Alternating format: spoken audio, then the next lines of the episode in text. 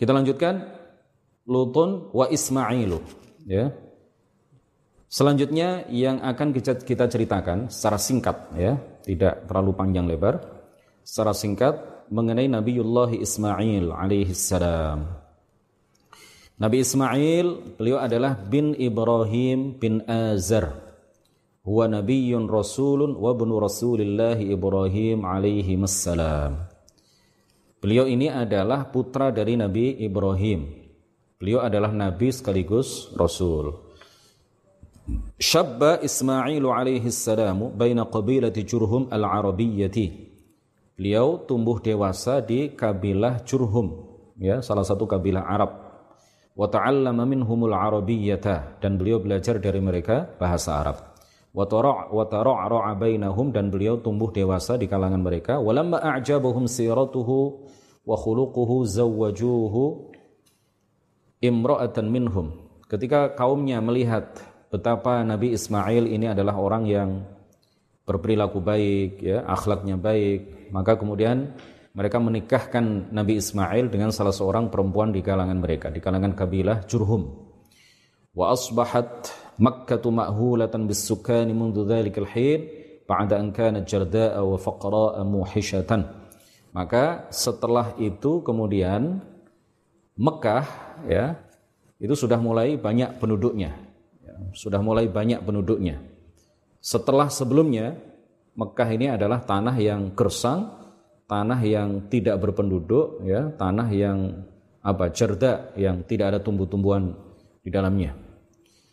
ولإسماعيل عليه السلام قصص عجيبة مع أبيه إبراهيم صلوات ربي وسلامه عليه منها أن الله تعالى أمر إبراهيم بذبح ولده إسماعيل Nabi Ismail ini memiliki kisah-kisah yang menakjubkan ya bersama bersama ayah beliau ayahanda beliau Nabiullah Ibrahim alaihi salam di antaranya adalah kisah mengenai perintah Allah Subhanahu wa taala kepada Nabi Ibrahim untuk menyembelih putranya Ismail. Wadzalika qabla an yunabba'a Ismailu perintah Allah kepada Nabi Ibrahim untuk menyembelih putra kesayangannya yang bernama Ismail ini sebelum Nabi Ismail diangkat menjadi nabi. Wadzalika li hikmatin dan perintah penyembelihan itu tentu mengandung hikmah di dalamnya. Hikmahnya apa? Wahya izharu kamalin qiyadi Ibrahim wa Ismail lillahi ta'ala yaitu menampakkan kesempurnaan dari ketundukan Nabi Ibrahim dan Nabi Ismail kepada Allah Subhanahu wa taala. Dan hikmah ini menjadi pelajaran bagi kita semuanya bahwa kita diperintahkan oleh Allah meneladani Nabi Ibrahim dan juga meneladani Nabi Ismail alaihi salam yang begitu total melakukan kepatuhan, ketaatan dan ketundukan kepada Subhanahu wa taala. وفي وفي وفي القصة أنه لما هاجر إبراهيم عليه الصلاة والسلام من بلاد قومه إلى حيث يتمكن من طاعة الله وعبادته والجهاد في سبيله Di dalam kisah itu diceritakan bahwa ketika Nabi Ibrahim alaihi salatu wassalam hijrah ya jadi tidak hanya Nabi Muhammad Sallallahu Alaihi Wasallam yang melakukan hijrah, Nabi Ibrahim juga melakukan hijrah. Diperintahkan oleh Allah untuk melakukan hijrah dari ya berpindah hijrah, berpindah dari negara kaumnya dari eh, apa kota yang ditinggali dan ditempati oleh kaumnya ke tempat lain yang beliau lebih leluasa dan lebih memungkinkan untuk secara total melakukan ketaatan kepada Allah Subhanahu wa taala dan beribadah kepada Allah Subhanahu wa taala. Karena di negara asal beliau, di negara kaumnya, beliau mendapatkan gangguan yang luar biasa sehingga tidak bisa leluasa untuk beribadah kepada Allah Subhanahu wa taala sehingga setelah itu Allah memerintahkan beliau untuk hijrah ke tempat lain yang memungkinkan di tempat lain itu beliau lebih leluasa melakukan ibadah kepada Allah Subhanahu wa taala. Ketika hijrah itulah sa'ala rabbahu an yahba an yahabahu waladan salihah. Beliau memohon kepada Allah untuk eh, supaya Allah Subhanahu wa taala menganugerahkan kepada beliau anak yang soleh.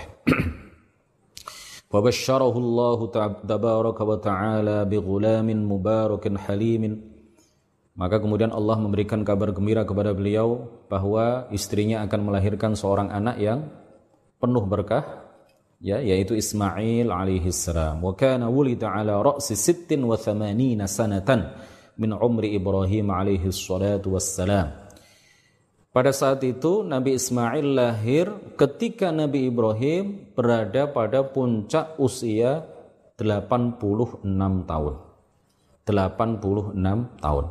Walamma syabba wa sara yas'a في مصالحه الدنيوية والأخروية كأبيه إبراهيم عليه الصلاة والسلام ketika Nabi Ismail ini sudah menjadi seorang pemuda yang sudah bisa mengurus dirinya sendiri ya ka'abihi Ibrahim alaihi wassalatu wassalam ya seperti Nabi Ibrahim alaihi wassalatu wassalam ketika Nabi Ismail sudah tumbuh dewasa Ra'a Ibrahimu fi manamihi ru'ya anna Allah Ta'ala ya'muruhu bidhabhi waladihi Ismail.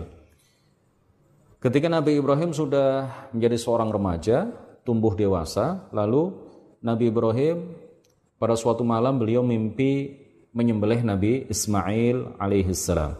Wa ru'yal anbiya'i wahyun. Dan wahyu eh, dan uh, mimpi para nabi itu jelas adalah wahyu Allah Subhanahu wa taala. وما كان من نبي الله إبراهيم عليه, عليه الصلاة والسلام بعد أن استيقظ من النوم إلا أن سارع litanfidhi amrillahi tabaraka wa ta'ala duna taraddudin setelah beliau bangun dari tidur beliau bergegas langsung akan menjalankan perintah Allah Subhanahu wa taala yang diwahyukan kepada beliau dalam dalam mimpi. Tanpa bila taraddudin tanpa keraguan sedikit pun. Karena kepasrahan beliau kepada Allah itu total. Kepatuhan beliau kepada Allah itu total. Beliau tidak ragu sama sekali untuk menjalankan perintah Allah walaupun itu mengorbankan anak beliau sendiri. Kalau itu adalah perintah Allah maka beliau jalankan tanpa ada keraguan sedikit pun.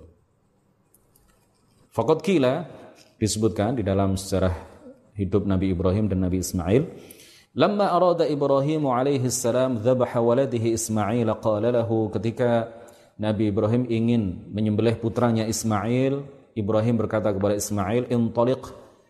Ayo nak, kita pergi fanuqarribu qurbanan ila Allah azza wa jalla karena kita akan mempersembahkan persembahan kurban kepada Allah Subhanahu wa taala. Fa akhadha sikkinan wa hablan.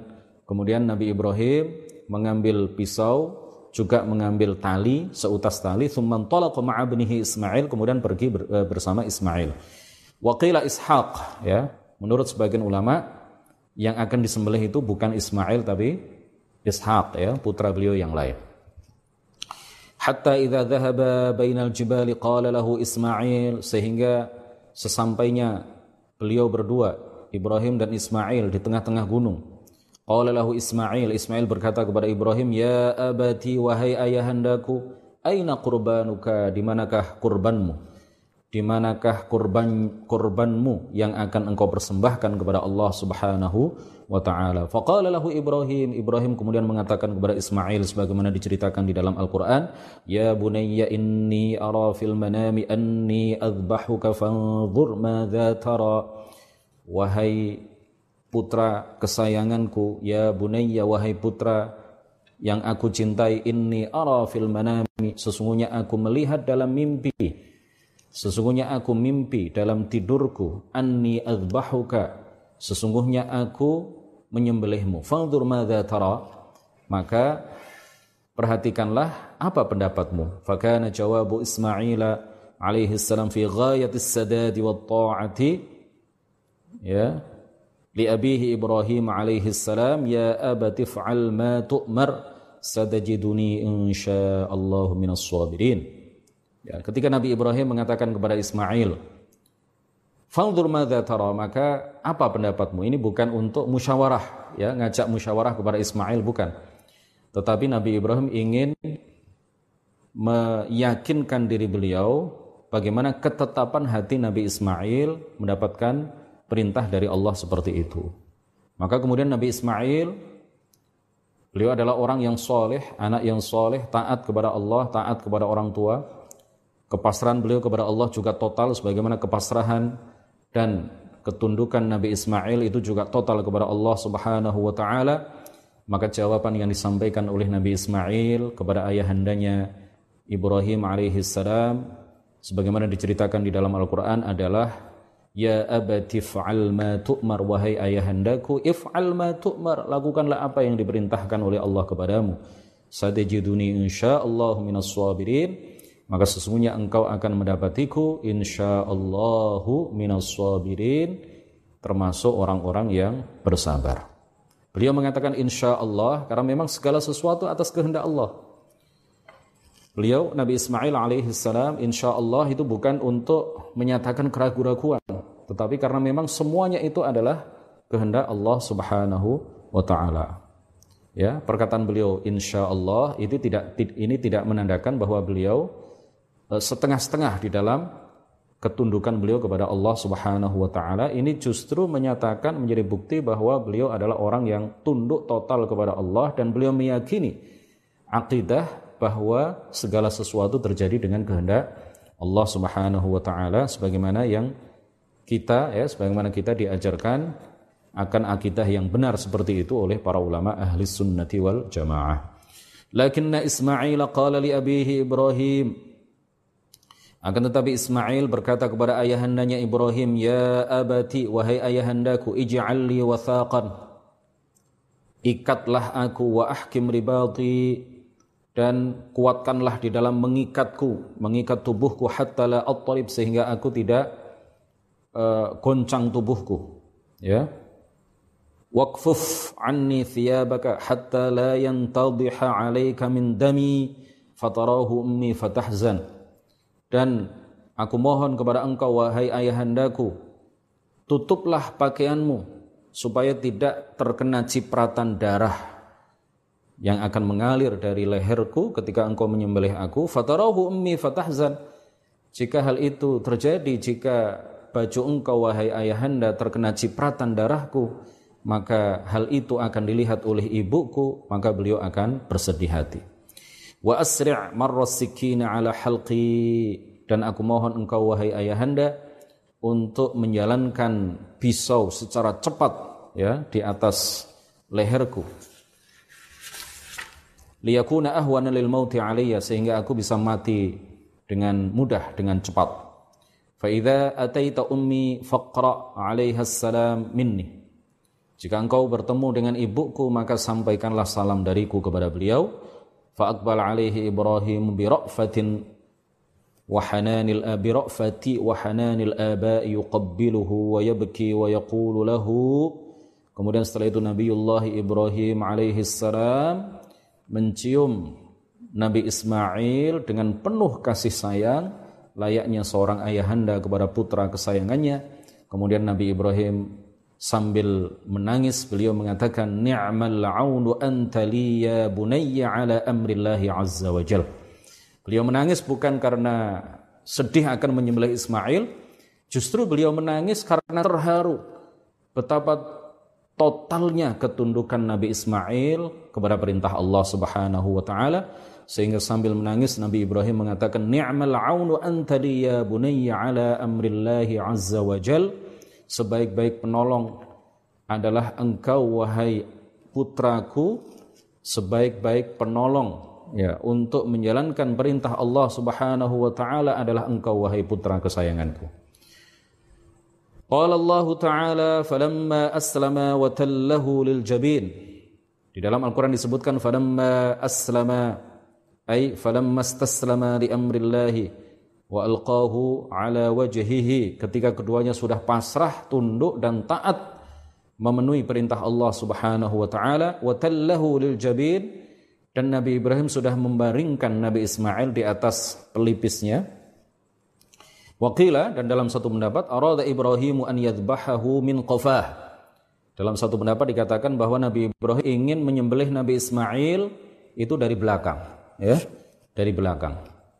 Kenapa? Li'alla yushahidahu fi halid supaya beliau tidak melihat wajah Nabi Ismail ketika beliau uh, menyembelih putra kesayangannya itu.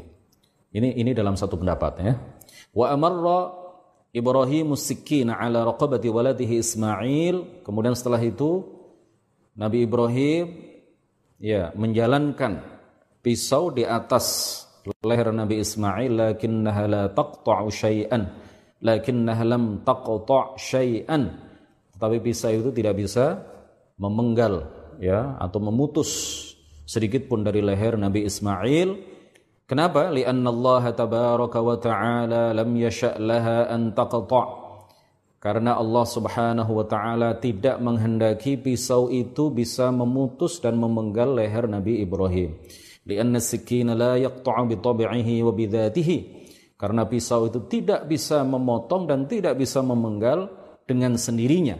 Wa innama khaliqul qat'i huwallahu ta'ala wahdah karena pencipta segala sesuatu termasuk pencipta ya kemampuan pisau itu untuk menyembelih Nabi Ismail itu adalah Allah Subhanahu wa taala. Hanya Allah yang menciptakan segala sesuatu.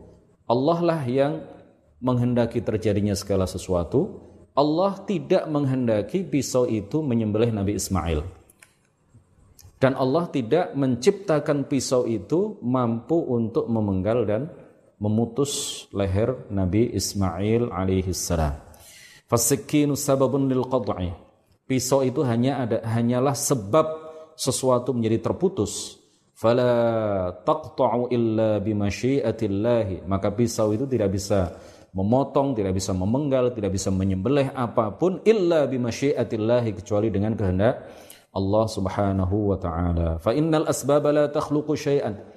Karena sebab itu tidak bisa menciptakan apa pun. Pisau itu hanya sebab sesuatu menjadi terpotong. Tetapi pencipta pencipta sesuatu yang terpotong dengan sebab tersentuh oleh pisau, pencipta terpotongnya sesuatu yang tersentuh oleh pisau itu adalah Allah Subhanahu wa taala bukan pisau itu. Wa innamal khaliqu huwallahu ta'ala wahdah. Ya. Tidak ada pencipta selain Allah. Allah lah satu-satunya pencipta. Hanya Allah lah yang maha pencipta. Fa arsalallahu ta'ala li Ibrahim fida'an li Ismail dhibhan huwa kabshun azim. Allah kemudian mengutus ya, mengirimkan tebusan bagi Ismail berupa kabshun azim, ya domba yang jantan yang luar biasa besar. Ya domba tapi jantan, kabesh. Ya, kabesh itu uh, fahlud ya. Domba yang jantan, domba jantan. Waqila dalam satu pendapat kana qad ra'a fil jannati arba'ina sanatan. Dalam satu pendapat dikatakan bahwa domba jantan ini telah uh, apa menggembala dirinya, dia tergembala atau digembalakan di surga arba'ina sanatan selama 40 tahun lamanya. Jadi domba jantan itu dalam satu pendapat berasal dari surga di mana dia sudah hidup dan makan dari rerumputan surga itu selama 40 40 tahun. Wa kana hadzal kabsyu dan domba jantan itu abyadha berwarna putih aziman besar gemuk besar akrona memiliki tanduk dhabahahu Ibrahim dhabahahu Ibrahim bimina fidaan libnihi Ismail alaihi salam disembelih oleh Nabiullah Ibrahim alaihi salam di Mina sebagai ganti sebagai tebusan untuk anaknya Nabi Ismail alaihi salam. Wa kadzalika Ishaq ya. Hum Adamun Idris Nuhun Hud Salih wa Ibrahim kullun muttaba' Lutun wa Ismailu Ishaqu kada Ishaqu kada Ishaq ini adalah ibnu Ibrahim alaihi mas alaihi wassalatu wassalam. Ishaq ini juga adalah putra dari Nabi Ibrahim alaihi salam. Wa huwa nabiyyun min anbiya'illahil kiram. Beliau adalah seorang nabi di antara nabi-nabi Allah yang mulia wa qad akhbar Allah taala an nubuwwati Ishaq fi mawadhi'a 'adidatin min al-Qur'ani kaqaulihi azza wa jalla Allah Subhanahu wa taala telah mengabarkan kepada kita akan kenabian Ishaq di beberapa tempat di beberapa ayat Al-Qur'an di antaranya adalah firman Allah wahabna lahu ishaq wa yaqub wa kullan ja'alna nabiyya dan kami telah memberikan kepadanya, menganugerahkan kepadanya Ishak dan Yakub. Wa kullan ja'alna nabiyya dan masing-masing dari Ishak dan Yakub itu kami jadikan sebagai nabi. Wa qad kanatil bisharatu bi wiladati Ishaq alaihi salam minal malaikati li Ibrahim wa Sarah bihim mujtazina dhahibina ila madaini qaumi Lut liyudammiru alaihim li kufri qaumi Lut wa fujurihim dan kabar gembira akan kelahiran Ishak ini dibawa oleh malaikat ya kepada Nabi Ibrahim dan Sarah ketika para malaikat itu diutus oleh Allah Subhanahu wa taala untuk mendatangi lima desa ya kaum Nabi Lut mereka diperintahkan oleh Allah untuk menghancurkan mereka karena kekufuran kaum Nabi Lut dan e, perbuatan-perbuatan keji, perbuatan-perbuatan hina yang mereka lakukan. Qala Allah Ta'ala wa laqad jaa wa laqad rusuluna Ibrahim bil bushra al-ayah. Walaqad ja'at rusuluna Ibrahim bil bushra. Di dalam Al-Qur'an disebutkan walaqad ja'at rusuluna dan telah betul-betul datang malaikat-malaikat utusan kami kata Allah Subhanahu wa taala kepada Ibrahim bil busyra dengan kabar gembira. Ini ditafsirkan oleh para ulama yang dimaksud kabar gembira di sini adalah kabar gembira akan kelahiran uh, Nabi Ishaq alaihi salam. Walamma alimat saratu anna alladhina zarahum kanu minal malaikati wa annahum marru bihim wa hum dhahibuna litadmiril kafirin istabsharat 'inda dhalika. Ya, Sarah ibunda Ishaq ya ketika mendapatkan kabar gembira itu dari para malaikat yang mengabarkan kepada beliau dan juga mengabarkan kepada Ibrahim bahwa akan terlahir Ishaq dari rahim istri Nabiullah Ibrahim alaihissalam yang bernama Sarah. Maka kemudian Sayyidah Sarah ya bergembira mendengar kabar itu wa kanat qa'imatan ala ru'usil adyaf kama jarat bihi 'adatun nasil kiram ya wa qad qala ta'ala ikhbarun amma jara Allah Subhanahu wa taala mengabarkan di dalam Al-Qur'an mengenai apa yang terjadi fabash فبشرناها بإسحاق ومن وراء إسحاق يعقوب maka kemudian kami beri kabar gembira kepada Sarah ya akan kelahiran Nabi Ishak akan kelahiran Ishak wa min warai Ishak Yakub dan setelah Ishak nanti akan lahir Yakub ya yang merupakan anak keturunannya. Qalat ya wailata aalidu wa ana ajuzu wa hadha ba'li syaikha in hadha la syai'un ajib. Ya artinya apa? Fabasyaratha al-malaikatu bidzalika wa kana Ibrahim wa Ismail hina idzin hadirain ma'aha. Malaikat memberikan kabar kepada Sarah, Sayyidah Sarah bahwa beliau akan melahirkan uh, Ishaq ya. Dan ketika kabar gembira itu disampaikan para malaikat kepada kepada Sarah, pada waktu itu hadir di majelis itu Ibrahim dan Ismail. Lalu kemudian Sayyidah Sarah mengatakan, "Kaifa yalidu mithli wa ana kabiratun wa aqimun aidha?"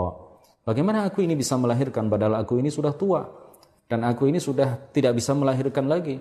Wa hadza zawji syekh dan suamiku yang bernama Ibrahim ini juga seorang yang tua.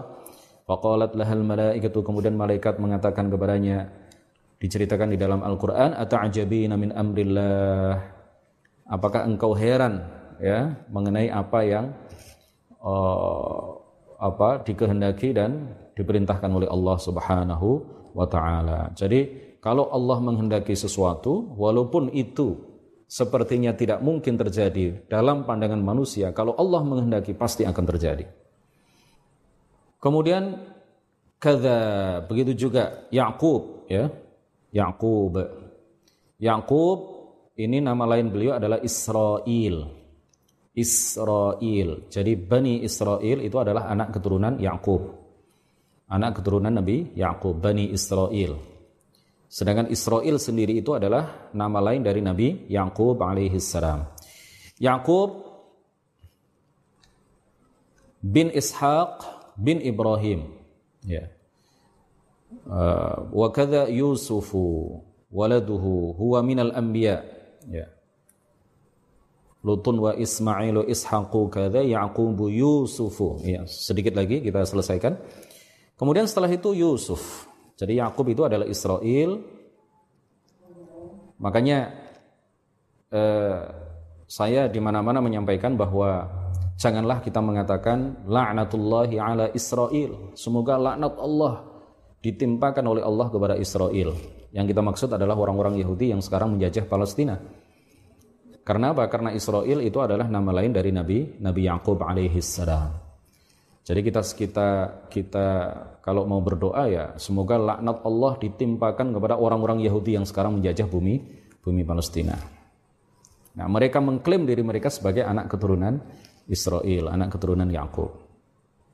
Yusuf waladuhu huwa minal anbiya alladhina athna Allah alaihim bil iffati wan nazahdi was sabri wal istiqamati. Allah Subhanahu wa taala berfirman, ya Nabi Yusuf ini adalah salah satu dari nabi-nabi Allah yang Allah memujinya dengan iffah wan nazaha was sabr wal istiqamah. Allah memujinya dengan sifat uh, suci dari dosa, ya. Uh, sabar, istiqamah. Allah Subhanahu wa taala menceritakan hal itu di dalam Al-Qur'an kadzalika linasrifa anhu su'al wal fahsya. Begitulah kami memalingkan dari Nabi Yusuf as-su keburukan wal fahsya dan uh, uh, kekejian. Innahu min ibadinal mukhlasin.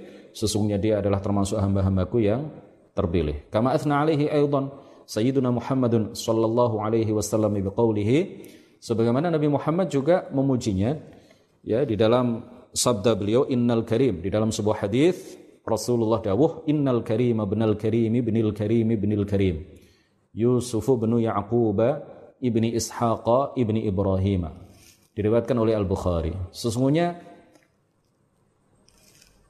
sesungguhnya uh, yang mulia ya anak yang mulia anak yang mulia anak dari yang mulia ya Al Karim orang yang mulia, orang yang mulia, anak dari orang yang mulia, anak dari orang yang mulia, anak dari orang yang mulia.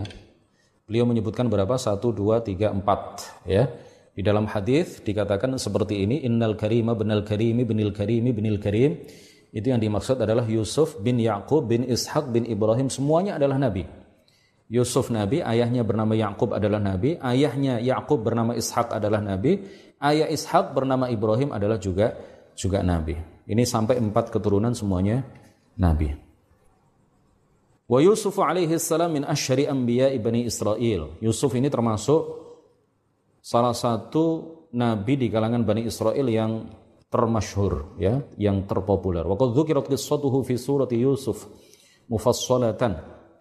Diceritakan kisah Nabi Yusuf ini di dalam surat Yusuf secara terperinci.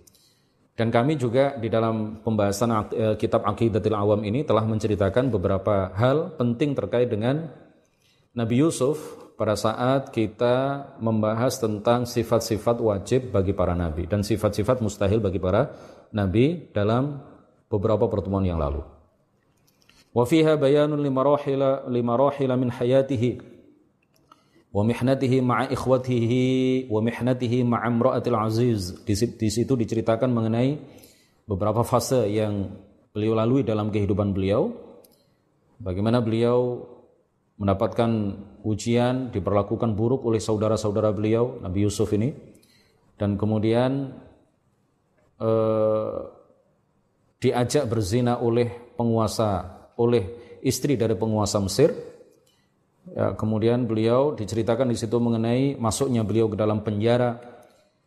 Kemudian berdoanya beliau di dalam penjara itu, kemudian keluarnya beliau dari penjara wa fiha tafsiruhu ru'ya lil malik. Kemudian diceritakan juga di dalam di dalam surat Yusuf itu uh, tafsir mimpi yang dilihat oleh raja ketika itu ya kemudian juga juga diceritakan mengenai wastilamuhu li khazaini ardi Misra. Kemudian beliau menjadi penguasa di Mesir. Thumma maji'u ikhwatihi ila Misra bisababil qahti. Kemudian diceritakan juga di dalam surat Yusuf itu kedatangan saudara-saudara Nabi Yusuf yang uh, sebelumnya memperlakukan Yusuf dengan buruk.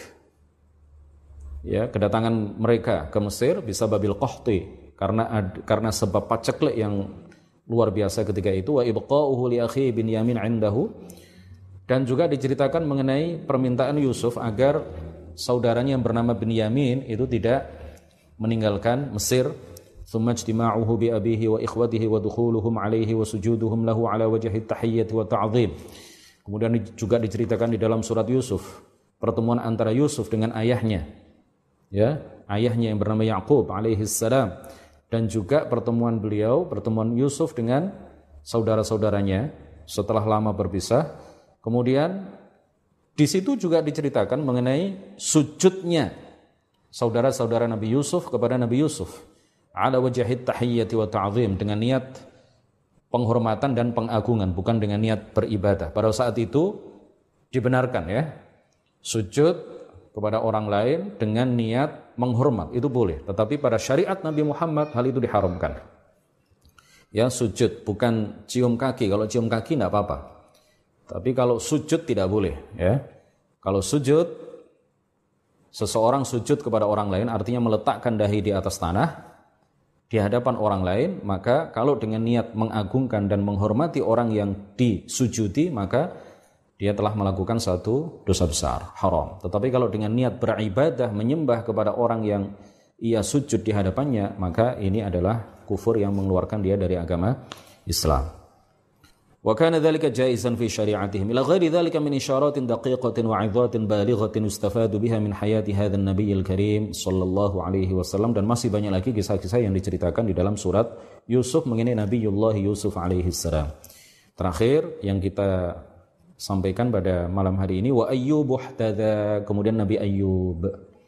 Nah, Nabi Ayyub ini sudah kita ceritakan juga beberapa sisi kehidupan beliau ketika kita membahas tentang sifat wajib para nabi dan sifat mustahil para para nabi. Wa ayyubu ihtada, ihtada artinya iqtada. Wa ayyubu dan ayyub ihtada mengikuti ya jalan petunjuk yang telah e, dilakukan oleh para nabi sebelumnya. Ihtada. Ayyub ini adalah bin Mus ya, bin Razih bin Al-Ais bin Ishaq bin Ibrahim Al-Khalid. Jadi Ayub ini adalah masih anak keturunan Nabi Ibrahim alaihi salam. Demikian kajian kita pada malam hari ini mudah-mudahan menjadi ilmu yang bermanfaat. Subhanakallahumma wa bihamdik أشهد أن لا إله إلا أنت أستغفرك وأتوب إليك. لا إله إلا الله. اللهم صل على سيدنا محمد وعلى آله وصحبه وسلم. ربي اغفر لي ولوالدي وللمؤمنين والمؤمنات. والله الموفق إلى أقوم الطريق.